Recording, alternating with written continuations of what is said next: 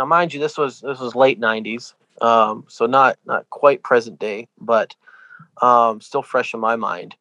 Um, my father was a pastor at four Methodist churches. He had a four church charge, and they were all white. Um, and he invited a black man into a, a service. Um, and it was a big hymn sing where all the churches got together. And um, the next, either that night or the next day, a guy calls my dad up and says, How dare you let a GDN into our church? And uh, wanted to fire my dad on the spot. Um, and so I have seen racism not not even below the surface in the church in my lifetime. Um, however, I think because of politics and the way that the everything has been so manipulated, that that has caused a dividing wedge wedge between the church. And one of the books that we had read um, in the culture class, they come to the conclusion that uh, a white atheist and a black atheist has more in common than a white Christian and a black Christian, as far as um, uh, as far as their beliefs and lifestyle and things like that, um, which I find I found to be crazy. But um, I think I think there's there's a couple different ways that we can look at at this situation because like if if I'm filled with the Holy Spirit and when I say that I'm not talking just like Pentecostal holy rollers, you know, rolling on the floor kind of thing. I'm talking about we are filled with the fullness of God. Um, and I meet another brother or sister who also is filled with the fullness of God. I've met people from Liberia. We have nothing in common, right? And we become instant blood brothers. Like there's nothing that's going to get between us. And I would trust him with my family, and we would fight and die for one another. You know, um, because we both share the the spirit of God within us.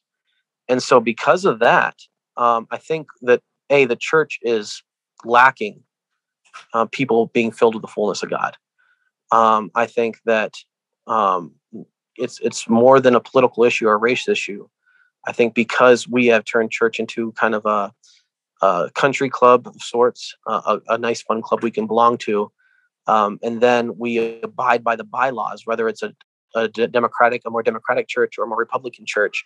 We then have these bylaws that we can't go against um, versus i'm not saying that's everybody but i think that there's the reason why we have these problems is because people just are a part of a club they're not filled with the fullness of god and earnestly seeking after god with everything they have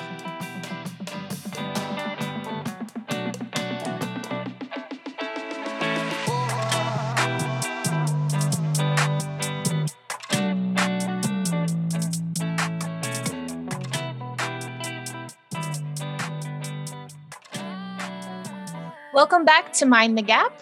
Today we have a guest on here that is actually a fellow student with Aunt Alicia, and I'm going to let her do the introductions. Well, yeah, today we have um, Phil Morris. He goes to school with me at Bethany Global University. He's a grade higher than me, but um, he was on campus this past year with his wife and his children. So I got to know them very well. Um, and I thought it would be cool for us to have a conversation with him. So, Phil, thank you so much for joining us today. Um, if you just want to give us a little bit like about um, just yourself, your testimony, maybe even like what led you to BGU. Yeah, well, thanks for having me. Um, so, uh, I guess as far as my testimony goes, um, you know, it's sometimes it's kind of hard to pinpoint your moment of salvation, right? Because you have the time when you go before God and you say, I, I give you my everything. Um, but then it takes a while sometimes for uh, for it to click, you know, and it takes some time for some of the old habits to die out and things like that. And uh, I, I originally, I think I was about 15 years old. Um, uh, got out of a rock concert and I was in a hotel room and I was dealing with a lot of uh, depression and anxiety and things like that. Um, and I just remember telling the Lord, I said, Lord, if uh, I said I'm broken, um, but if there's any way that uh, you can use me, uh, I need help. I'm yours, you know. Um, and um, I, I, it was a transform, a transformative moment for sure. Um, but I had a lot from my past, a lot of trauma from my past that still was there that had not been dealt with. And so it took a few years really to to get to get to a point where um man I had to work through some of that and the Lord did a mighty work in me. Um then my daughter my daughter was born um and that sparked up some PTSD um some I started having nightmares and some different flashbacks of things that um, that had happened that I had closed out of my I had closed out, you know, from from my memory. Um, and my doctors say that sometimes when you have a kid, your protective parent instinct kicks in and uh, starts to bring some of that up. And so I had a whole nother battle of PTSD I had to deal with. Um, and the Lord miraculously healed me from that. Um, and so I was crippled by that. My wife had to drive me places. Um, everything was just a mess and um, and and there was a, a, moment in the middle of that mess where I was dealing with suicide, and um, I was afraid someone was going to hurt my family, so I got a gun. Um, but then that gun became a temptation, and so I would stare at that gun for maybe man twenty minutes, just wanting because I mean every night, every single night I was having night terrors, um, and uh, I couldn't drive, I couldn't do things because my chest would close in with anxiety, and uh, I just wanted the suffering to stop. And there was a speaker um, that I was listening to, and he had made the comment. He said, "Man, if you can have heaven and everything that God has promised us in heaven, your friends, your family there, and no sickness, no pain, you got a mansion, that kind of thing, uh, no suffering. Um, but Jesus wasn't there, or God wasn't there. Would you be satisfied?" And he says, "Be honest." And of course, as a Christian, you know, nobody ever wants to say yes. But in that moment, I had to I had to be honest with myself. Said, "Look, I just want the suffering to end." Um, I, w- I think I would be satisfied. Um, and he said, then the, then the speaker says, then you don't love God, you just love his stuff. And it hit me that wow, maybe the my biggest problem wasn't my depression or my anxiety. Uh, maybe my biggest problem in life was that I didn't know how to love God and that's not that's and that is in no way any kind of a put down to people who are dealing with depression and anxiety of course.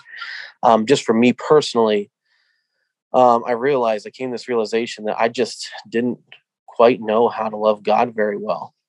And so um, that that became my I, I don't know again how you would describe it like a come to jesus moment but it was definitely a, a turning point of sanctification in my life where I just said, God, I don't know how to love you. Can you just show me how to love you? And that was my prayer every day. And he did. And we started loving other people um, and started getting out of my own little bubble. And God started calling me to love the people I hated, um, which uh, I, I really didn't, you know, uh, addicted, drug addicted. Um, you know, uh, I, I kind of come from uh, kind of very lower class uh, white um, family as far as you know poverty and stuff goes, and I just I saw the underbelly of poverty. You know, you have the the proud working class on the top where everybody's doing their best and struggling and doing doing good, but at the same time you have the underbelly of it where you have a lot of the um, you know you have the violence and the rape and the drugs and the alcohol and murder and all that stuff that that tends to come in that area. So um, I hated that. And God says, Well, I called you to love everybody. And you need to love the people that you you've been hating this whole time. And so we started to reach out to the addicted and to the the people who are impoverished and um, just loving people on the way God loves us. And uh, that's through that process I was healed of my PTSD. It was just like, man, one, one night uh, the Lord just touched me and I felt different. And it was while we were handing out hand warmers and blankets to homeless people on the streets of Erie, PA. And um, I just remember that night I had no night terrors and no more anxiety. It just left. Everything was gone. And to this day, it's been years, man, years and years, and I haven't had any night terrors or or anxiety attacks or anything like that. So, um, I became a pastor in 2017. and uh, I was associate pastor of a church, and I was the head of an addictions ministry where we saw the Lord work miraculously. Um, and then um, we had we were baptizing whole families. Uh, we'd have one guy get saved.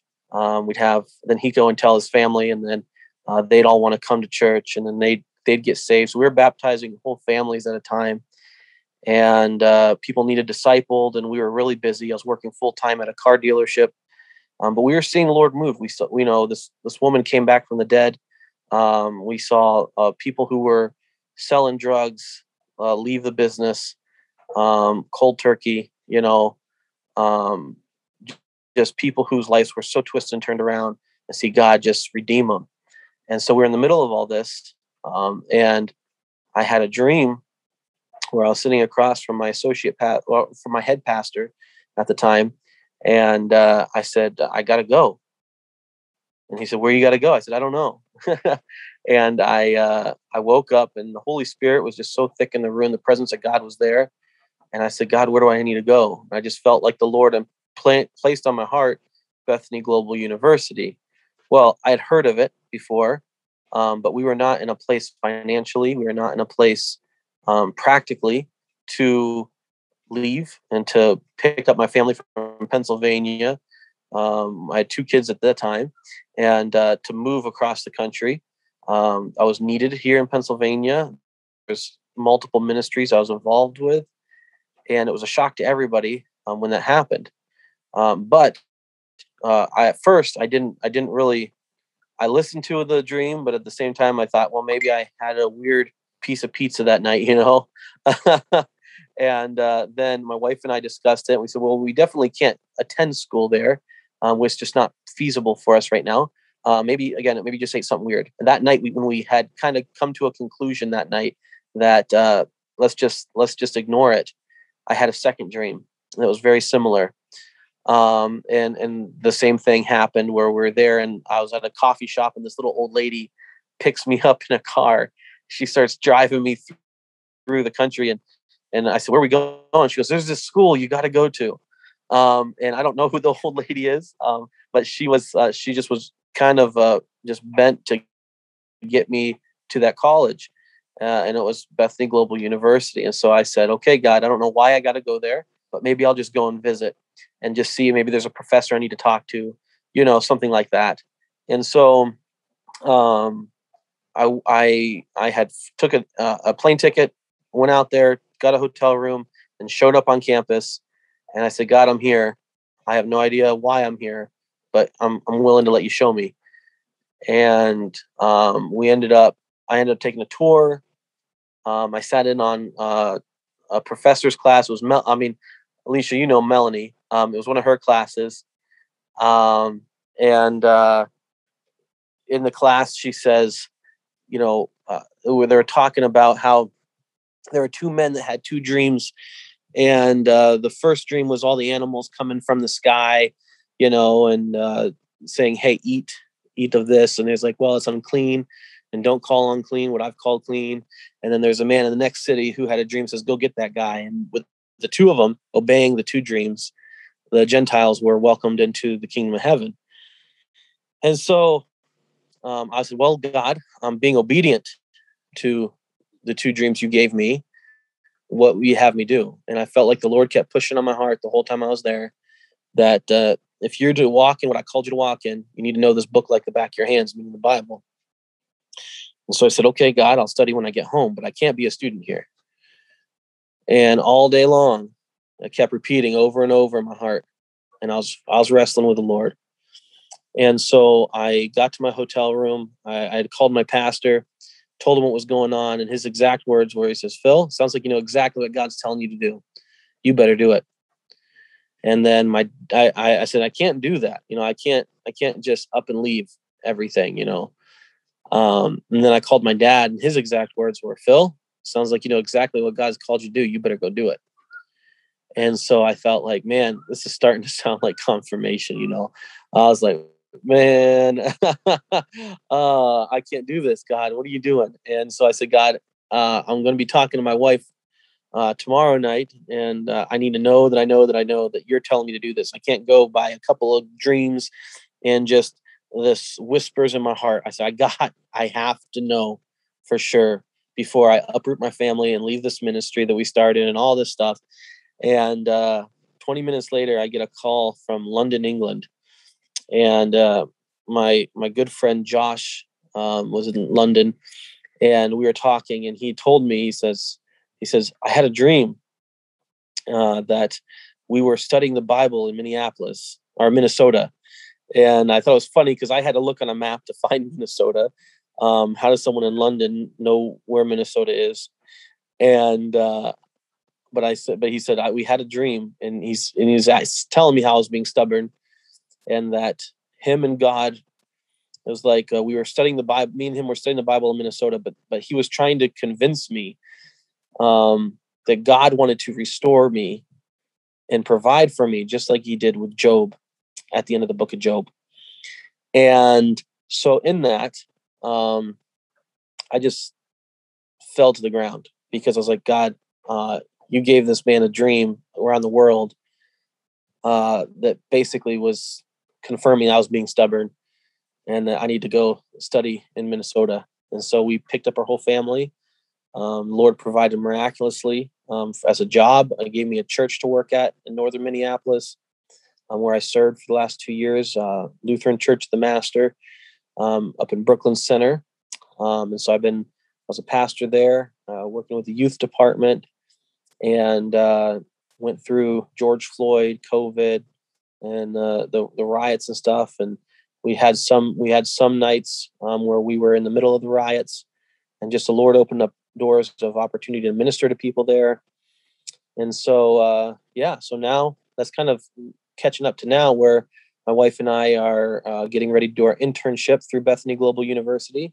Um, we uh, every every student has to go through internship, and ours is a 16 month internship uh, to Costa Rica and it, the Lord has provided miraculously for that. Uh, we've been working hard all summer, uh, trying to raise support, and we had to raise over $105,000. And uh, the Lord provided that. Um, we, in one summer, guys, we raised over $104,000. And wow, uh, praise the Lord. And uh, yeah, yeah. And it was through the weirdest ways, um, but uh, we're just following after what God has called us to do. And in that, um, that, that kind of catches you up to today, where we're leaving uh, in a few weeks and we're packing up, we're getting everything together, and uh, we're saying our goodbyes and giving hugs out and loving on people and just uh, getting ready to go. So, and we have three kids now. So we had one kid in college. So, yes, I got to see him. when he was first born and up until I mean I guess we left for the summer. He's so adorable. So oh, I was gonna yeah. ask you, um, well, first off, that like I didn't know so much of that, like of like your story. Like it's just really interesting having this conversation and like hearing. Um, because I've known like bits and pieces here and there, but yeah, yeah. God has really taken you through so much and given you so much confirmation when it's come to like BGU and just like, you know, where you've gotten and life even in your relationship with him so that's just awesome. So were you were so when you and bethany got married were you already like christians like following after christ like fully or did that happen like throughout like at some point during your marriage? So um i thought i was following the lord well you know? Um i was so i was uh we met when i was a baby you know? We've known each other most of our lives on and off. Um, she she grew up in the church that my dad got saved in, and so anytime we'd come back to visit our hometown, we'd see her.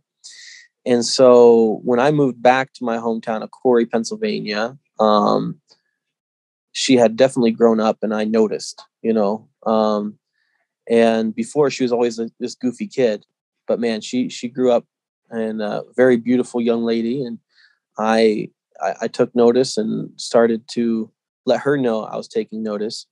Um, and so we we had gotten married pretty young. I mean, I was uh, 23, and so she would have been yeah 21.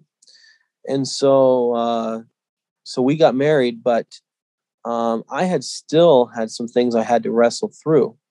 Um, and I think the good way to put this is, you know, when we talk about the Christian walk, there's hypocrisy in in this whole like I think there's like a blatant hypocrisy of like I'm not really walking with God, but I I'm telling everybody you have to do X, Y, and Z versus this immaturity hypocrisy, put it that way, right? Like we're we're still young in our faith, we're immature, we're not we haven't fully we haven't grown into what God's called us to, and so there is hip, hip, hypocrisy in some of the things we do where we we know the good we ought to do and we don't do it. And sometimes we we realize man there's some things in my life i got to get rid of and it's still there. And so um, it was after we were married that i had really fully come to um, that that point where again it was like I, I realized wow god i don't really know how to love you. Um, and so at the beginning of our marriage we both were following god we really were trying to um, but we just had to come to that breaking point, and that was after we were married. So, um, and we all we all get you know when we get married, we get in relationships. None of us have everything perfectly together, but I had so much that had to be worked through. That through my through the God redeeming me, um, I think she's always my wife has always been strongly following the Lord and trusting in God, and she's a source of strength for me. Um, but when she saw the work that God has done in me, I saw I think I think the trans uh, more or less I was the the person that needed to change, where she um, she needed to heal because I, I I wasn't I wasn't in a good place when we got married. Um, so anyhow, um, just just putting that out there as far as our relationship went, um, she was more suffering because of my PTSD and trauma. Um, she had a brand new baby and I had uh, again having these night terrors, having these anxiety attacks, and we're newlyweds, and she's going to take care of this, this, uh, you know, this new husband is starting to freak out, um, and so uh, she took on such a large burden right at the get go. The Lord got her through, and the Lord touched my heart and healed me. Um, and so that was kind of a good, that's not a good experience, but that was like a, a fire, you know, that that we had to go through together as a married couple. And at the coming out of the end of it, we are the stronger for it. We're the happier for it. We're more blessed um, because it's kind of like once you go through something like that together, I know she's not going to leave me. You know, you have that confidence in your wife because man, there's plenty of times she could have left me and no one would have blamed her. Um, I know, so I have this confidence in my wife that she hears from the Lord. She knows the Lord. She loves the Lord.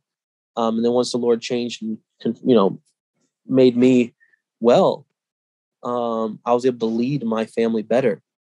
I was able to step into that role of of being you know a man and and uh, loving her um, by leading and taking that weight off of her shoulders and saying, "Hey, whether we sink or we swim, it's on me."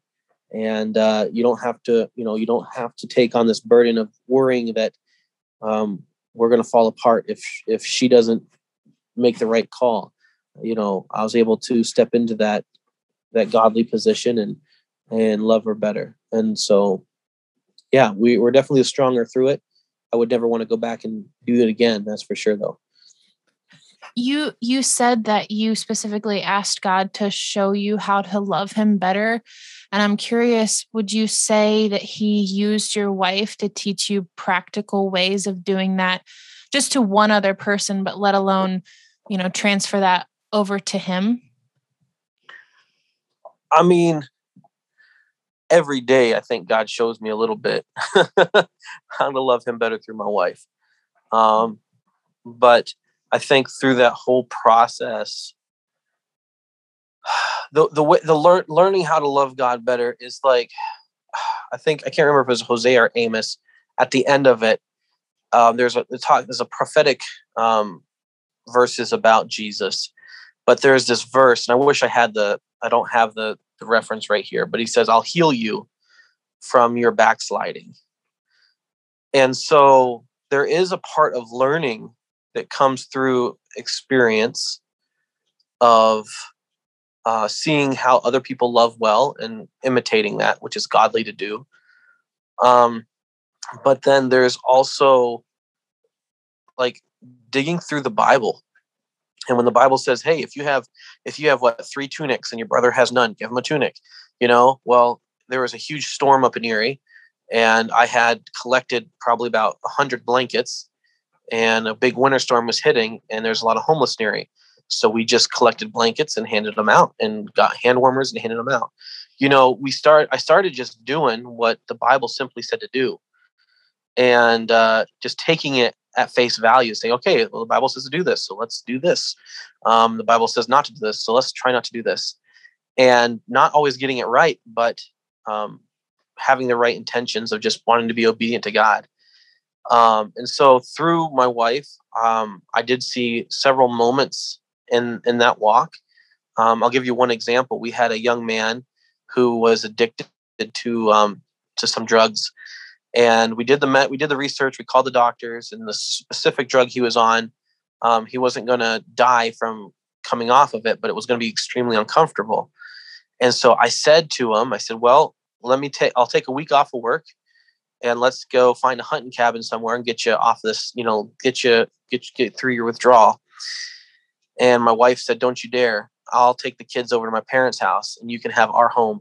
He needs to be comfortable, right?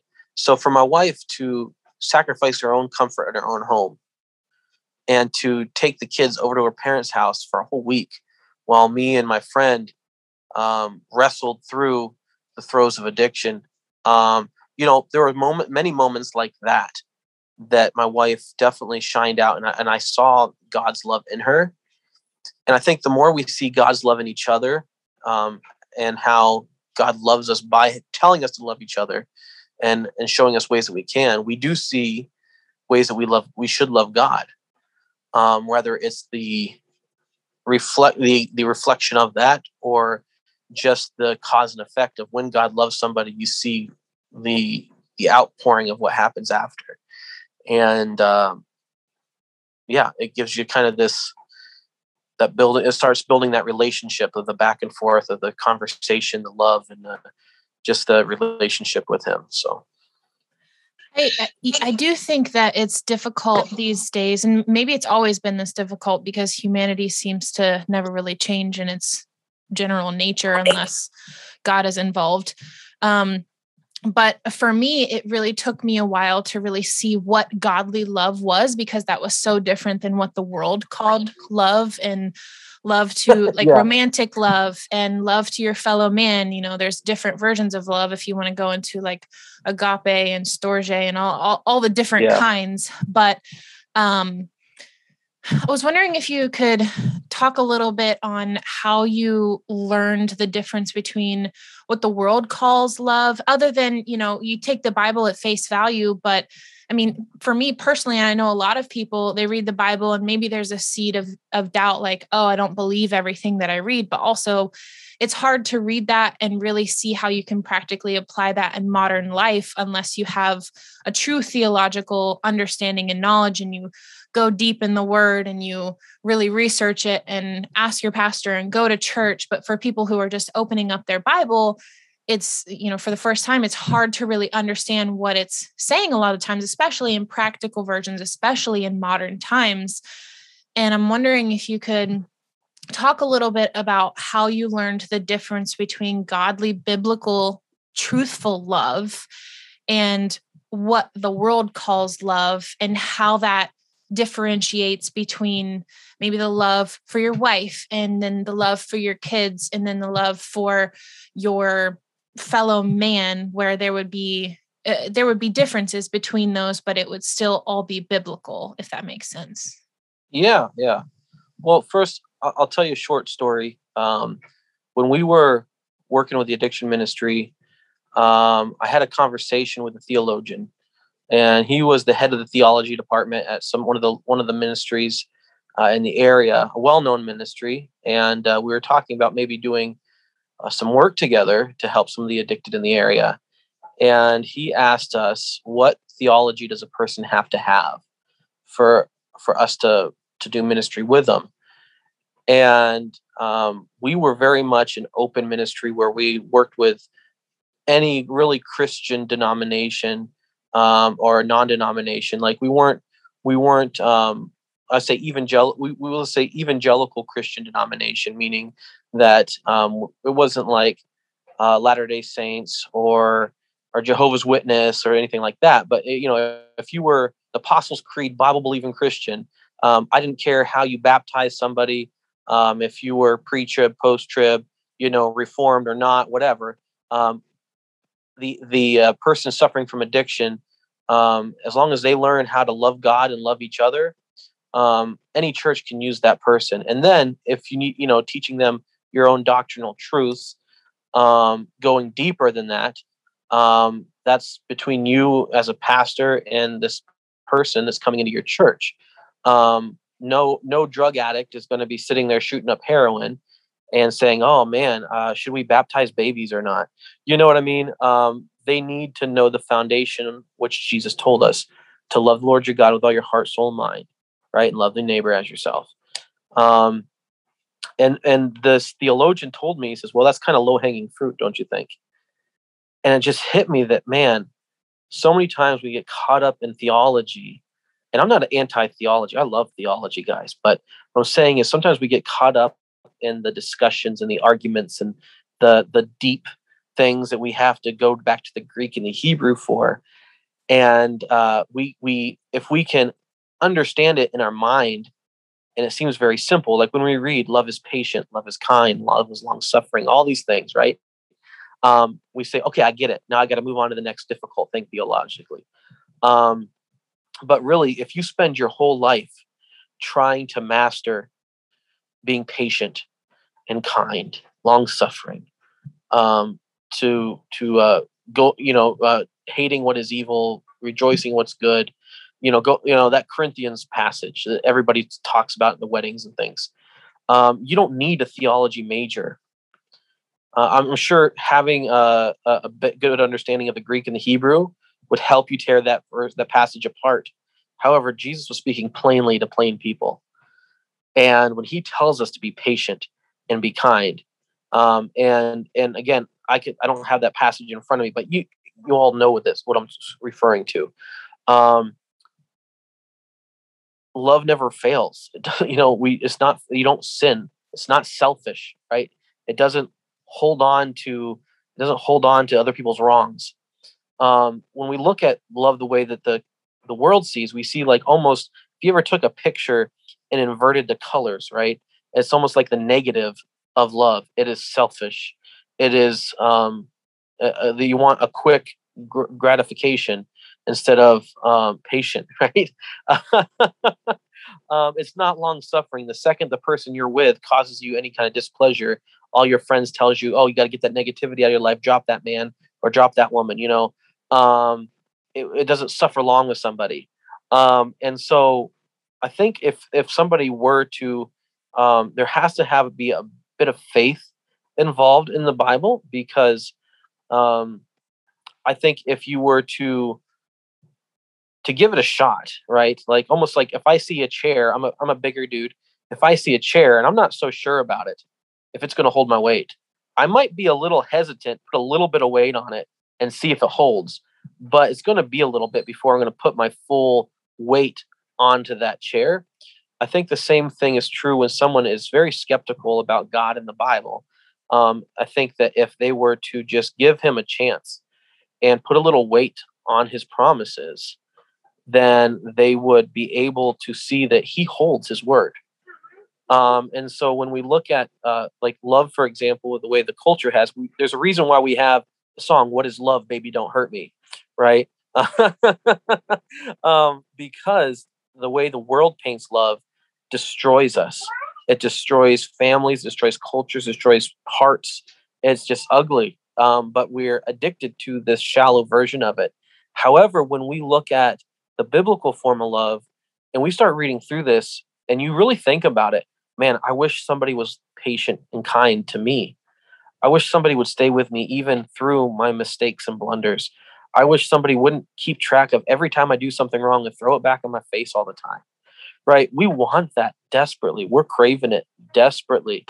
And at the same time, we realize our mistakes. Wow, how many times have I not been kind to someone I said I loved? How many times have I not been patient?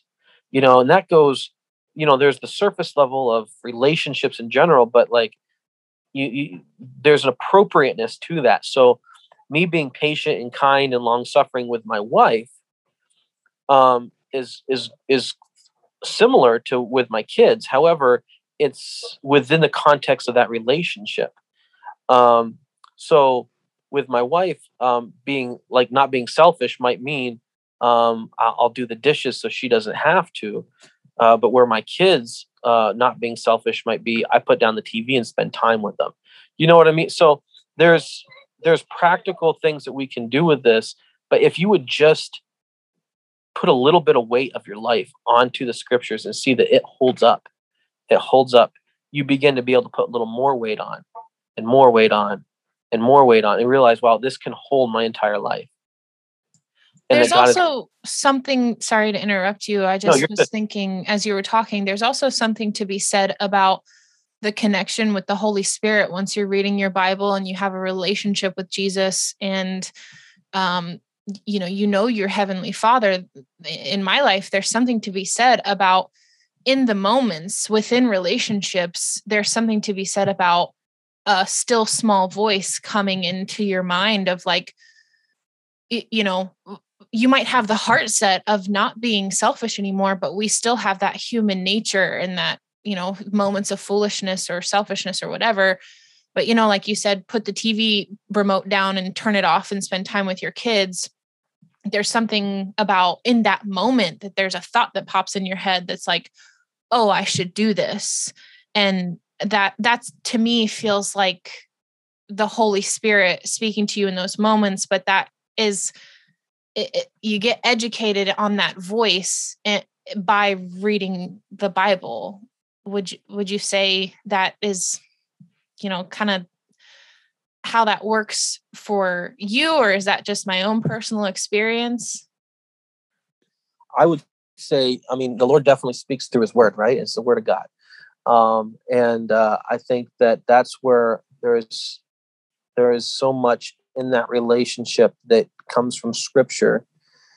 But i also would say that you know the bible tells us my sheep hear my voice and um, there are moments where I have been in ministry, um, whether to my family or to others, where we would be in big trouble if I, I didn't know the Lord was speaking or what the Lord was saying when he was speaking. And now I get, depending on what theological camp you come from, some people are like, well, the Lord stopped talking as soon as the Bible finished up Revelation, you know. Um, and I understand the dangers of some people who say, well, the Lord's talking to them and they spout up nonsense that doesn't match scripture. And so some theological camps put up barriers to protect their people from that. But I would say personally, from my walk with God, that um, there is this relationship of the past, present, and future, where I look to the Bible and that the, the Word of God tells me how God's been faithful in the past. It gives us um, this long resume of the relationship between God and man.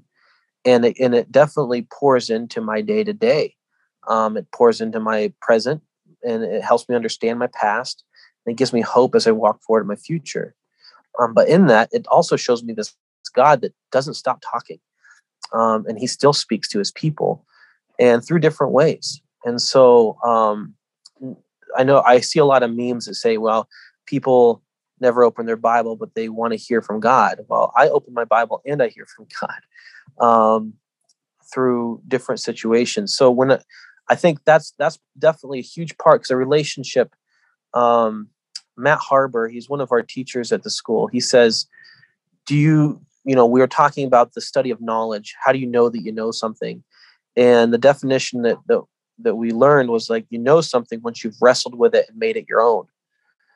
And I find that parallel with um, uh, Jacob, right, when he wrestled with God and it broke his hip. God, God wants people he can wrestle with and make his own. And what did he say when after, oh, I've done all these miracles, I healed the sick and the demon possessed and all this. And God says, I never knew you, right? Um, has God wrestled with us and made us his own yet? And so in that, I say that relationship with God, um, I have to hear his voice. I have to, because, um, and I, and I'll, I'll say I, we went through a season of having that trial period of learning to hear the voice of God. It sounds weird saying trial period, but we, we just went through this season of life where we got put in these somewhat dangerous situations at times.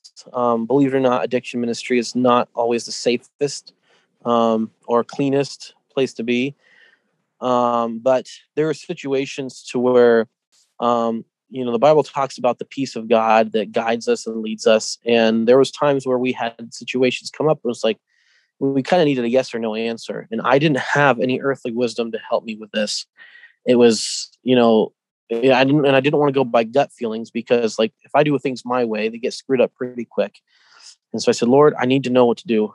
And there are situations that, uh, in the natural, looked pretty logically sound, but uh, the Lord gave me no peace in those, in that, in going that direction. And I talked to my wife, and she prayed about it. She didn't have any peace about it. And and then there was another direction that didn't, that seemed like a little bit like, whoa, uh, uh, this is a little scary, but um, we can trust the Lord will get us through it. And then we both had it's like this deep peace about it. And so we started kind of making decisions based on that.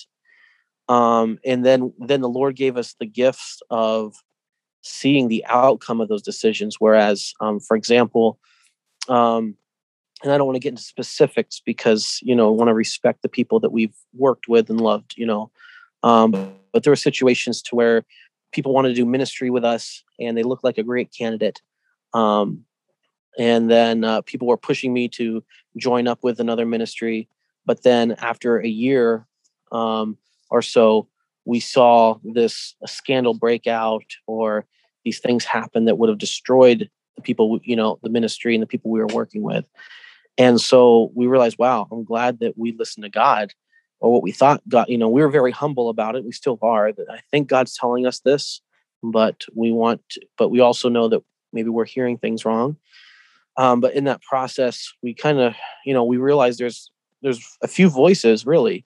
There's your internal voice, which is you, right? Um, and then I call it like the voice of your parents, which is um, depending on where how you grew up. Sometimes it's a critical voice or whatever, but it's kind of like that that voice in the back back of your head that just kind of um i don't know how to put it it's not quite you but it's like the accumulation of all your experiences what are other people going to think what are other people going to say you know that kind that voice um, is back there. Maybe it's a self-conscious kind of voice. Um, and then there's the enemy that um, wants to um, dev- kill steal and destroy. And there's the lord and then there's the other people around you right? And so it's not like there's a hundred different kinds of voices but there's a few different kinds of voices that can be talking to you.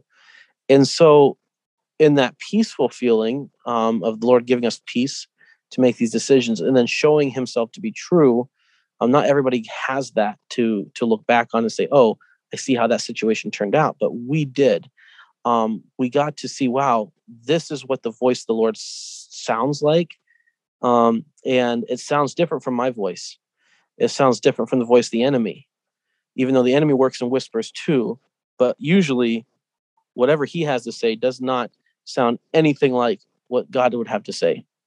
And so, um, learning to ignore the voice of the enemy, um, even ignore the subconscious voice of what you think people are going to say, um, and challenge your own voice um, and then always be in the scripture because if if what the if what you feel in your heart when you're hearing the voice of the lord inside that whisper inside your heart if that doesn't match up with scripture then you need to really recalibrate and think man maybe i'm not hearing god you know and maybe i need to well not maybe you're not hearing god if he's challenging scripture.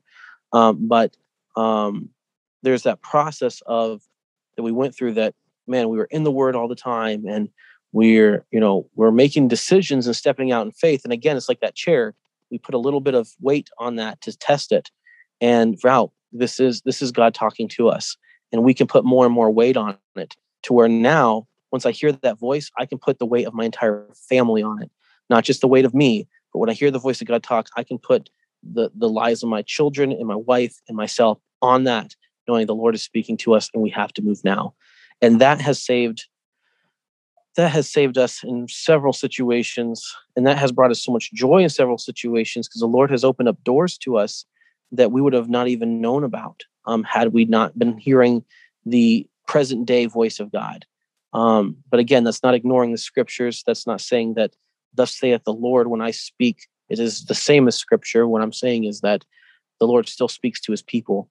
And um, we not i'm not saying we have an obligation. I think we do to an extent but the lord wants to talk to us.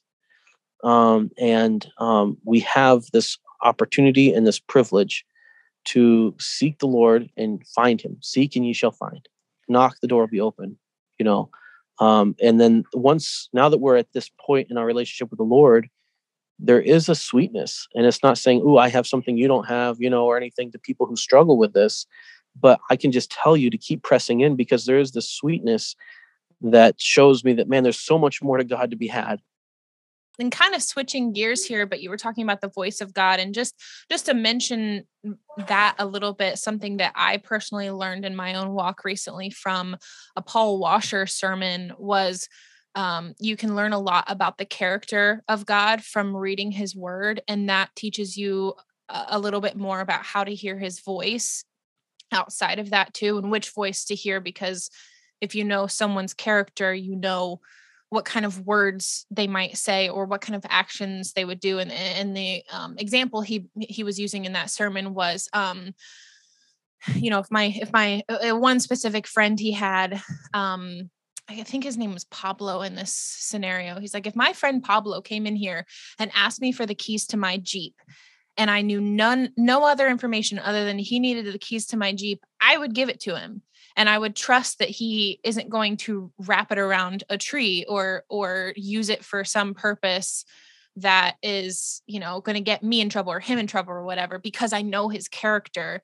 And he was making the point of when you read when you read the bible when you're in your word you can learn the character of god by reading these stories and what he said to people and that the fact that he never changes and when you know that about him, and then you start being more sensitive to his voice and testing the spirit, as Jesus says, then it, it gets easier and easier. It's kind of like um, in, in my head, it feels a lot like resistance training whenever you're weight training. You know, whenever you first start, you're not going to start with a lot, but the more you do, the more your muscles grow and the more you learn how your body works, the more intuitive you get with how your movement is. And it's, it's similar it's similar to that and and you were talking about other voices too and this is actually what i was curious about because i know leisha mentioned to me before this interview that you were in a race and culture class is that correct? Yeah yeah i oh yeah we uh i took one of those i think last semester was that was our that was our critical thinking class where we went through a critical thinking process of all the arguments or many of the arguments surrounding race and culture. Yeah. Okay. So, um, she mentioned to me that she had a little bit of a conversation with you on that, and there was um, some things that, eh, eh, and and I don't, you know, I want you to talk a little bit more about it. But from what I understood, there were some things that convicted you from what you grew up with, and I grew up in West Virginia, and from what she told me, it sounded very similar to how I grew up and when you're talking about voices of voices of your parents, the voices of your community that you're growing up with, just kind of your experiences in general and what you think is truth, but then you learn something new and you kind of think, okay, maybe that's not quite the case um, here, or, you know, as you learn something new. And I'm wondering, can you recall a few specific things you learned in that race and culture class that really felt like they were in conflict with what you learned or were conditioned to think growing up? Um, well, I think there was some perspective changes that had to take place. Um, and I think with that perspective change, um, that challenged. Uh, for example, like when you, um, it's not necessarily like I knew blatant racism, right? And I, granted, I grew up in, in the '90s, and we redefined racism where before it was, hey, if someone's of a different color, don't assume they're a terrible human being or don't assume all these things about them based on their skin color. Um, judge a person by the character, not by their outward appearance. And then growing up even further into the 2000s, where that got redefined. Um, and so I think that realizing why it got redefined, how it got redefined, helped me personally because I thought racism was just that. Um, but that I also realized that coming from Appalachia, coming from a very poor community, and I started hearing these stories, I realized how much I had in common. Um, where where in the arguments though, this is well, white people don't understand this, this, and this because they don't know what it's like to grow up in, in, in this environment where the police question your motives all the time, these things. And I thought, well, actually, um, and not to say that my experience is the same in any way, but uh, you know, but I think there are some similarities that we can hold on to and understand each other with.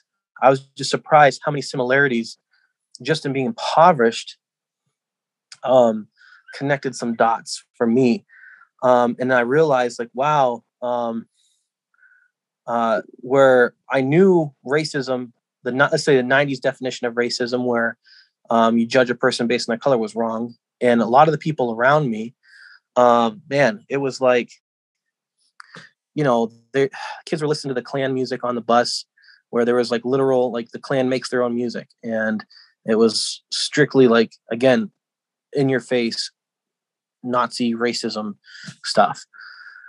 I saw plenty of that in my life, um, and I knew that was wrong. But I think the biggest thing that kind of challenged me was um, just, I guess, a perspective shift between um, understanding what my brothers are going through um, and having a better understanding of some of the suspicions that people put on them and and i guess the class challenged some of the thoughts of like well if they would only just do this this and this right if only black people would just do blah blah blah then they wouldn't have these problems. So it's their fault. Well, it's a little more complicated than that. And I think there is definitely an individual responsibility that we all have, no matter what color we are, to step out of our circumstances and grow and closer to God and to one another. But I also think we, you know, I was challenged in realizing that, man, there is a whole lot to this that I was so ignorant of because uh, I was surrounded by, you know, 98% white people Hi, I'm Malika, by the way. I haven't, uh, I didn't get a chance to introduce myself in the beginning, but I'm here. Um, I'm one of the hosts as well. Um, oh, thank you.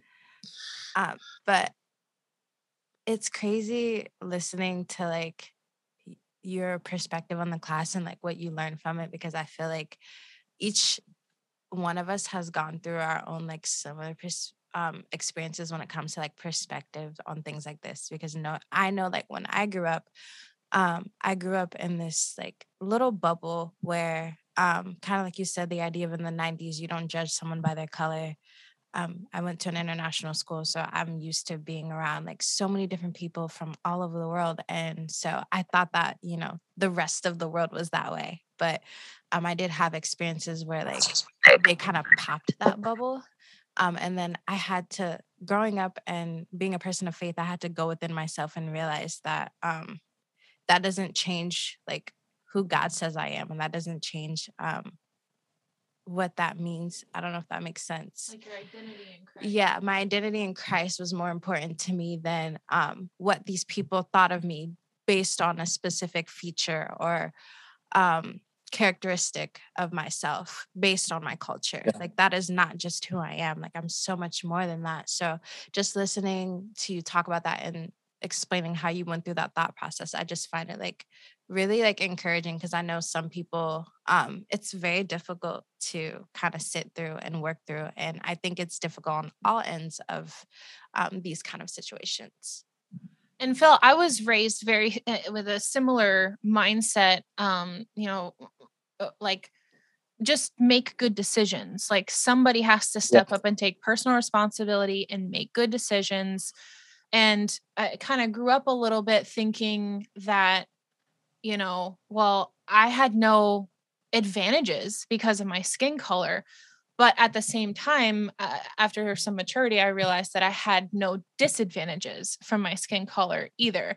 And i ended up working in a job in the building industry actually working with a lot of older men and i had a lot of accounts in west virginia like deep in west virginia where it's yeah. you kind of go back in time a little bit. Yeah. And um I had a lot of moments where, you know, my name is Kanisa. It's not a very white sounding name. And yeah. almost every single person that sees my name before they meet me in that industry would like I'd, I'd shake their hand, I'd meet them, and then they say, Oh, I thought you were black. And they would yeah. they would whisper it almost as if like they were relieved and like pleasantly surprised that they got to work with another white person. And I even had someone my age, which I was surprised, I was kind of uh, attributing it to an older generation and it was West Virginia, whatever, leave it alone. But I actually had someone my age who was from Pittsburgh. Um, uh, whenever they met me, they said, Oh man, I thought you were going to be another affirmative action hire. And I found myself yeah. coming to a realization that you know, I m- maybe didn't it wasn't like oh you're white i'm going to give you extra privileges but it was like until you found out that i was white i had to fight preconceived notions because you thought that i was black. And and that's when it really opened my eyes to you know it's not just it's not just blatant uh, anymore. I mean a lot of things are very under under the surface under underbelly, like you might say, like, you know, it's yeah, passive aggressive almost. Level, yeah. There's a surface level niceties, and then under just just below the surface, you know, you scrape the butter off the bread, and all of a sudden, you know, you get to the dry toast, and that's seldom pleasant.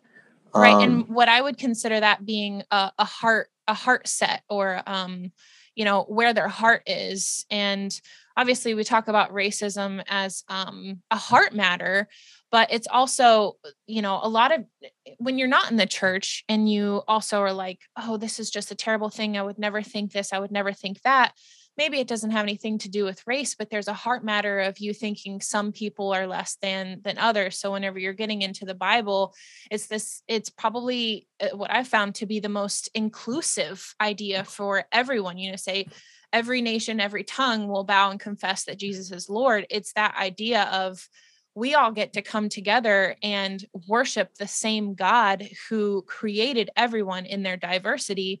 But when you're outside of the church and outside of the Bible and you talk about racism, it almost feels like um, a, a, a, hill to die on or an ideology that you can grasp onto nowadays, especially after, I mean, you, you said you were um, in Minnesota when, you know, George Floyd riots were happening yeah. and everything like that. So I'm sure that really you know affected you in in some way. I mean it affected all of us but i wasn't even in the same city. So um it, it was it, it, it was an eye opener but it was also um, a reminder that even in this idea that there are good things and bad things and we can agree like everyone can pretty much agree that everyone you know that has any kind of good head on their shoulders can agree that racism is wrong. But if you're not in the church it's a different level Eh, for the church it's a different level of wrong. It's a it's a it's a yeah. level of a heart set of looking at someone else no matter what their skin color or even their ideology or their culture or even their actions looking at someone else and saying i'm better than you because this this this and this.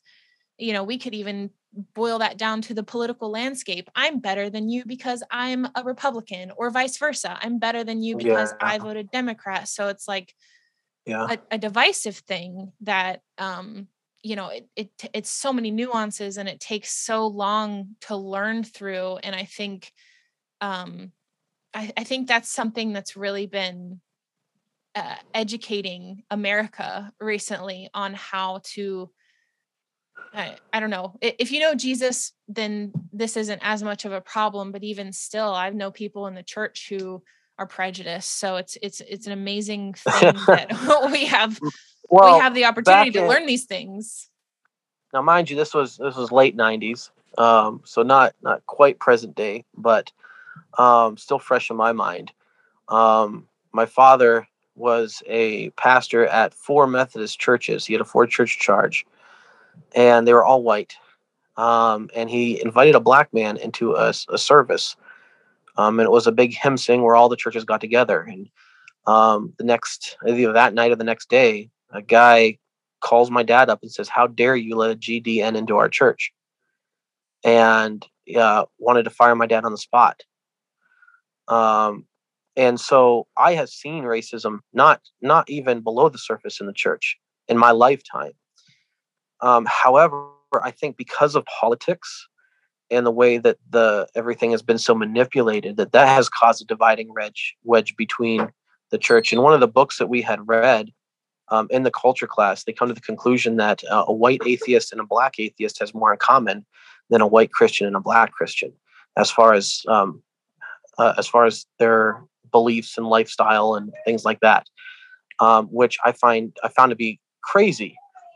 But um, I think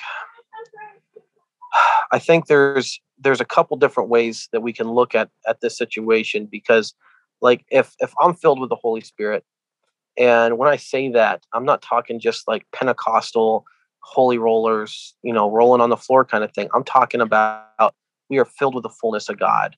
Um, and I meet another brother or sister who also is filled with the fullness of God. I've met people from Liberia. We have nothing in common, right? And we become instant blood brothers. Like there's nothing that's going to get between us. And I would trust him with my family, and we would fight and die for one another. You know, um, because we both share the the spirit of God within us.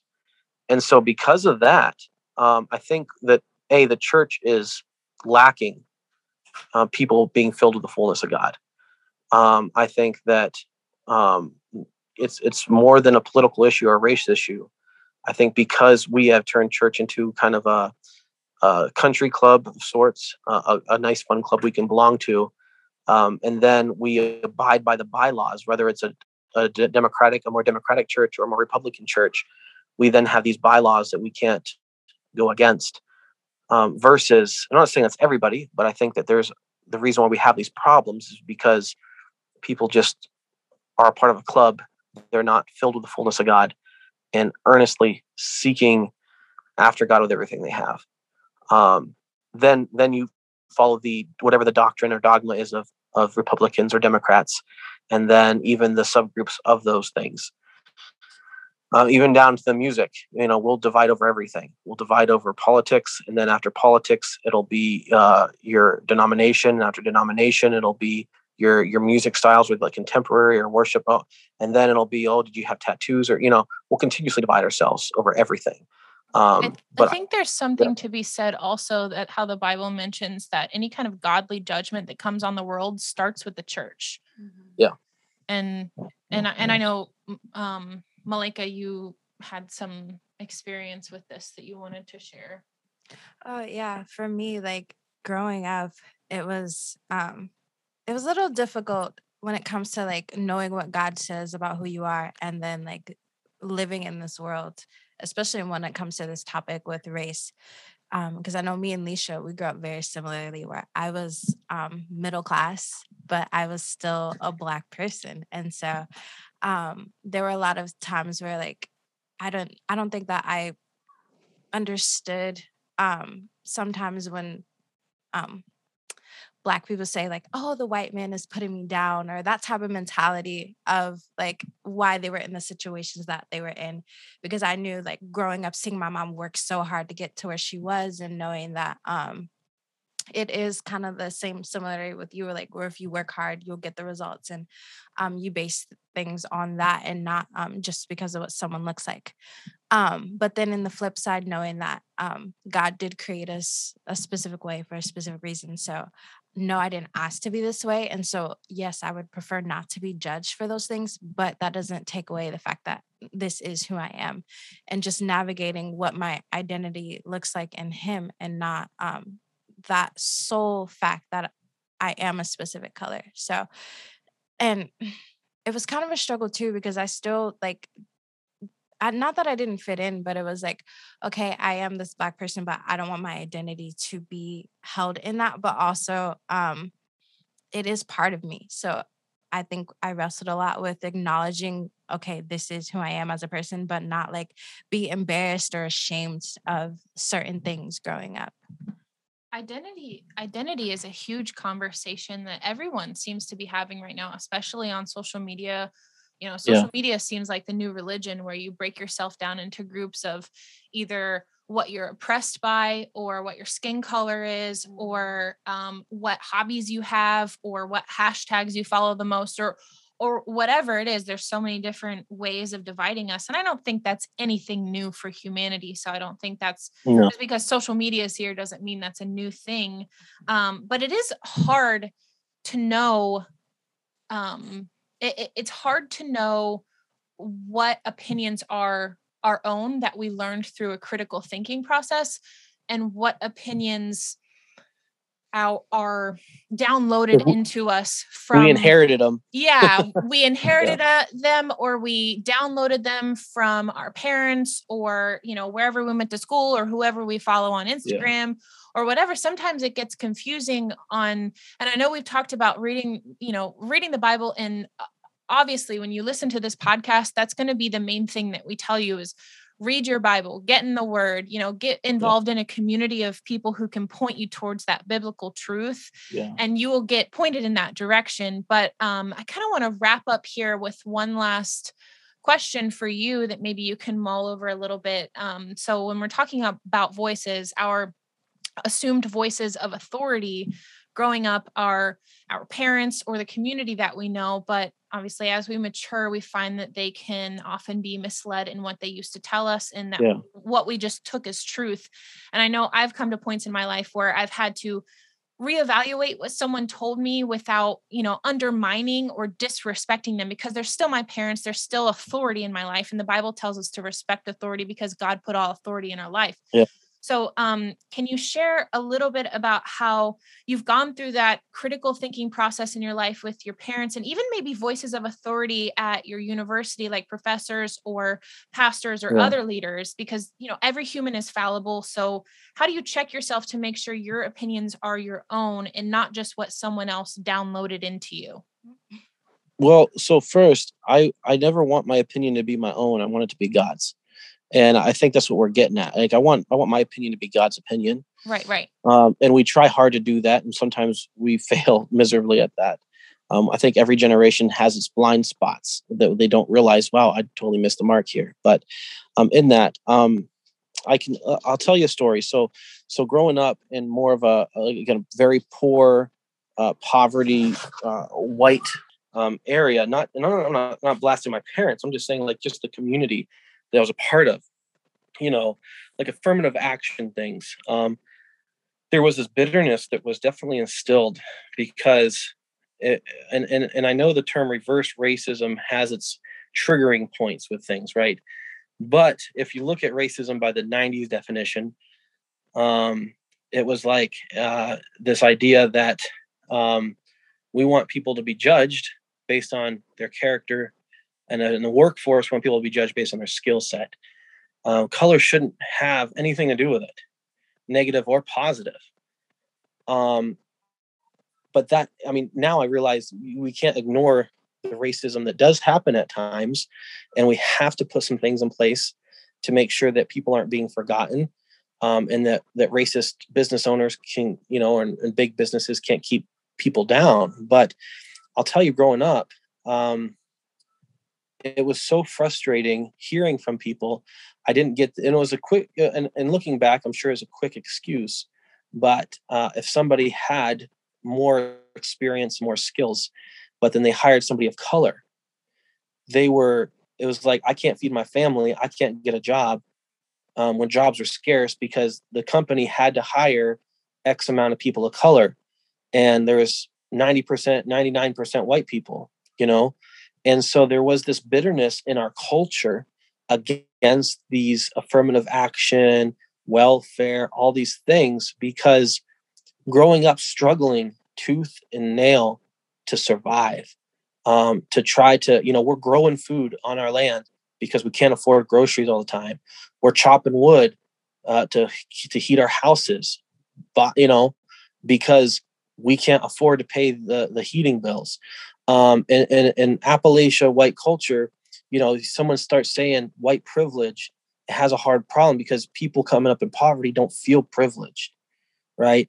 And so I grew up in that, and I I struggled with um, black voices because I I grew up in that culture where it was just like is almost almost a reverse of, of what the black voices are saying. The white man's keeping us down, and the, and the reverse side it says, well, like the liberals and their affirmative action stuff, they're keeping us down now. Um, we can't get ahead, um, and, and, all these things. And so uh, those were some of the voices that were there. Um, but then, as I tried to go to college, where we couldn't afford to go to college, and I looked for I looked for um, uh, any kind of uh, scholarships. I go through the scholarship books and I see 500 um, things. If you're from India or Africa or you're you're you're some kind of person of color, all of a sudden there's like seventy thousand dollars scholarships here, and you know. But for me, because I'm white, I don't.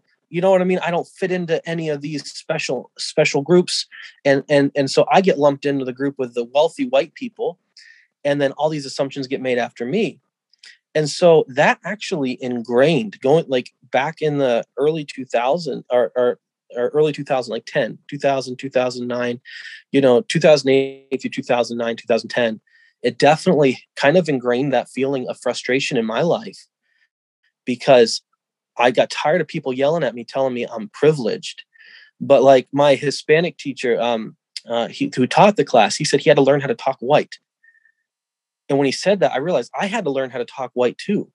Because if I, man, if I go to a job interview and I sound like this, they say white trash. You're not getting hired.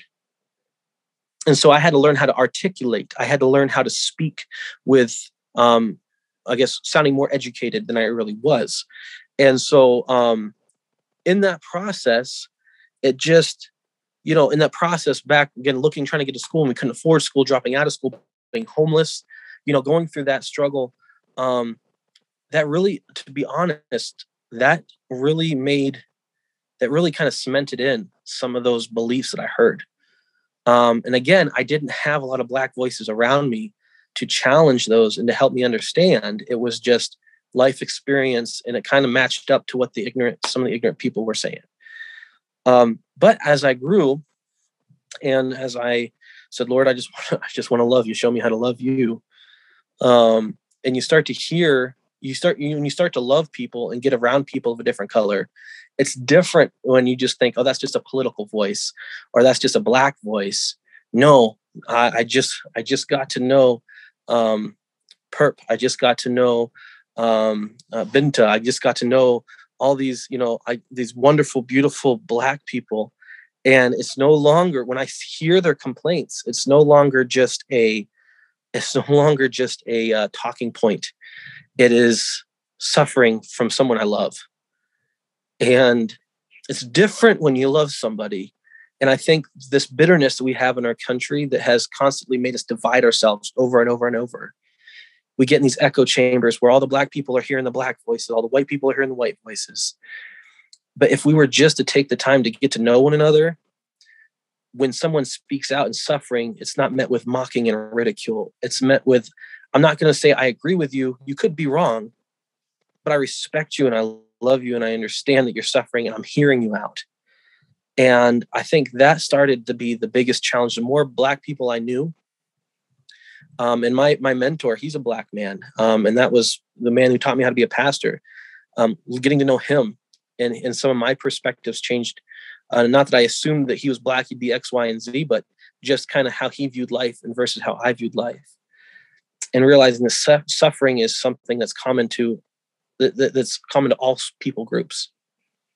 I know for myself, um, when I when when when George Floyd happened, all the white Republican people just freaked out and they had their own things to say and then all the democratic or or or black voices started speaking out and they had this talking point to say and i said god where are you at this and so i had to i wanted to listen to the people who were suffering and i wanted to help in any way that i can even though I think there, I personally have some disagreements with some of the statements that are made. I have some disagreements with some of the logic that's being used.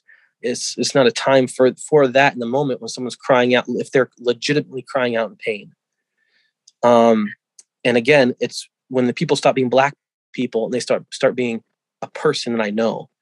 I'm not saying be colorblind. I'm just saying get to know people beyond their color and then when they suffering when they have a complaint when they say a police is doing something it's a little different when you're my friend and their injustice is being done to my friend versus oh that's just another black person complaining uh, vice versa with white people um, you could look at me and say well you're a white person that's why you succeed that's why you do these things but if you got to know me and heard my story and, and uh, we were friends uh, my voice would have a little more weight and maybe there would be a little more understanding from my perspective instead of just saying, sit down, shut up, you're a white guy. You don't understand. You have no place to talk here. Um, so in that, I guess, um, as far as my, my opinions have changed, there was a period of time of cementing in all those bad, ignorant thoughts. And then there was that time of love that caused me to challenge my own hardened opinions and my own biases and objections. Um, and uh, I guess now I'm I'm not quite as uh, I liberals think I'm too Republican, and the Republicans think I'm too liberal now, which might be a good thing or a bad thing. I don't know, but that's right um, where Jesus fit on it. I'm pretty sure. Yeah, and and I appreciate you know you guys inviting me, and I mean again I'm a I'm a I'm from the mountains. I'm a kind of a dumb hillbilly sometimes, but um, I appreciate you guys even asking me what I think. You know, um, and and taking the time to listen. So I thank you for that. Um, but uh, yeah, no, I appreciate this opportunity. Well, we know this conversation was long and heavy and maybe even convicting to some people who were listening to this, but we want to thank you so much from the bottom of our heart for being here for this and sitting through this. If you were really stirred by the conversations we were having and want to know a little bit more, there's two podcasts I'd like to refer you to to um, get to know this side of things a little bit more. Um, critical race theory is a huge hot button issue talking point that's out there right now. And i i really love the the the education and the viewpoint that the podcast southside rabbi has on it. He just did a so it's K, kb and Ameen.